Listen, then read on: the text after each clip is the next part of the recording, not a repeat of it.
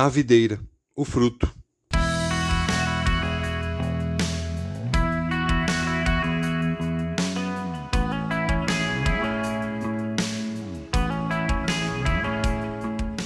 Eu sou a videira verdadeira, e meu pai é o agricultor. Todo ramo que estando em mim não dá fruto, ele corta, e todo que dá fruto, ele poda, para que dê mais fruto ainda. Vocês já estão limpos mas pela palavra que lhes tenho falado. João 15, 1 a 3. Seguindo nossa busca por entendimento sobre o ensinamento de Jesus quando ele se compara à videira, nós somos o fruto e o Pai é o agricultor. Vamos então falar sobre um trecho que traz um certo desconforto quando lemos. O versículo 2 do capítulo 15 de João. Todo ramo que estando em mim não dá fruto, ele corta. O pai corta, o agricultor corta. Provavelmente você deve conhecer a técnica de cultivo de plantas chamada bonsai, que tem o objetivo de criar mini plantas, ou seja, cultivar alguns tipos de plantas mantendo a sua aparência, mas em um tamanho que caiba em vaso. E isso é feito através de podas, cortar ramos e folhas para manter o tamanho desejado, mas na forma da planta original.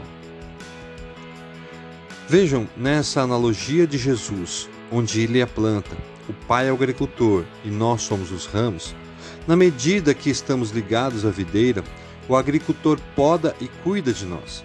E então nós damos frutos segundo a vontade deste agricultor. E isso acontece quando os ramos que não dão fruto, ele corta. Então, como Jesus pode cortar alguém que está ligado a ele? Essa discussão nos levaria para fora do que nos propomos aqui. Então, vamos focar no fruto desse ramo, que é o que o agricultor espera. Então, teremos um esclarecimento sobre isso. Esse fruto é o que nós, os ramos, produzimos por sermos ligados à videira verdadeira que é Jesus. Então, nós damos o fruto da videira e não do nosso próprio fruto. Parece óbvio, mas será tão óbvio assim pensarmos? A todo momento estamos na frente de Deus entregando frutos, que na verdade são resultados e não frutos, que nós desejamos. Chegamos a Deus pedindo que tipo de frutos queremos dar, pois este geralmente irá nos beneficiar de alguma maneira. Vamos esclarecer uma coisa: o ramo não come o fruto. Parece mais uma coisa óbvia, mas o ramo não produz um fruto que alegra o seu próprio ramo, mas sim para quem o plantou, o agricultor. O fruto que o ramo dá não é ele que escolhe, porque o fruto que produzimos não é determinado por nós, os ramos, mas sim pela videira. Se um dia você disse sim para Jesus, começou a segui-lo e não ele começou a seguir você. Então, nesse momento, iniciamos uma vida de ramo ligado a uma videira, alimentado por essa videira, para produzir fruto para o agricultor. E vejam como a palavra do agricultor, o manual de plantio dele, vamos dizer assim, descreve o fruto que ele espera.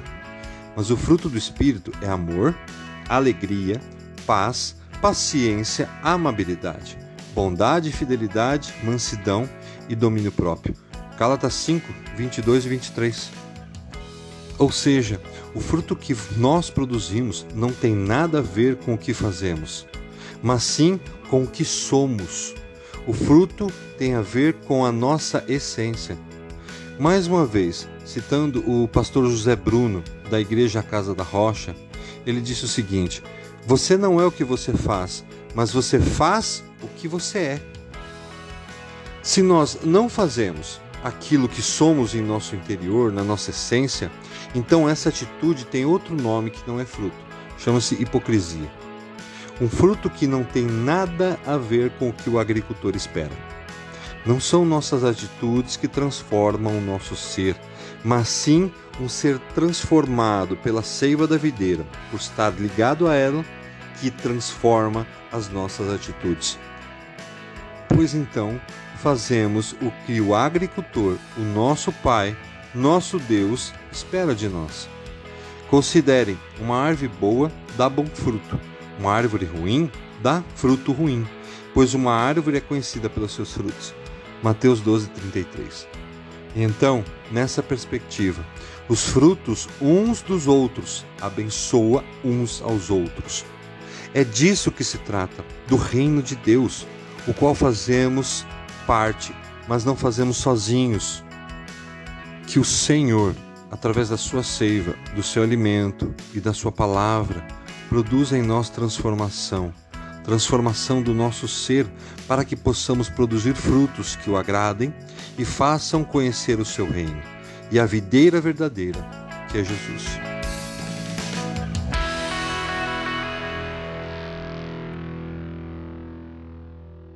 Você ouviu o podcast da Igreja Evangélica Livre em Valinhos. Todos os dias, uma mensagem para abençoar a sua vida.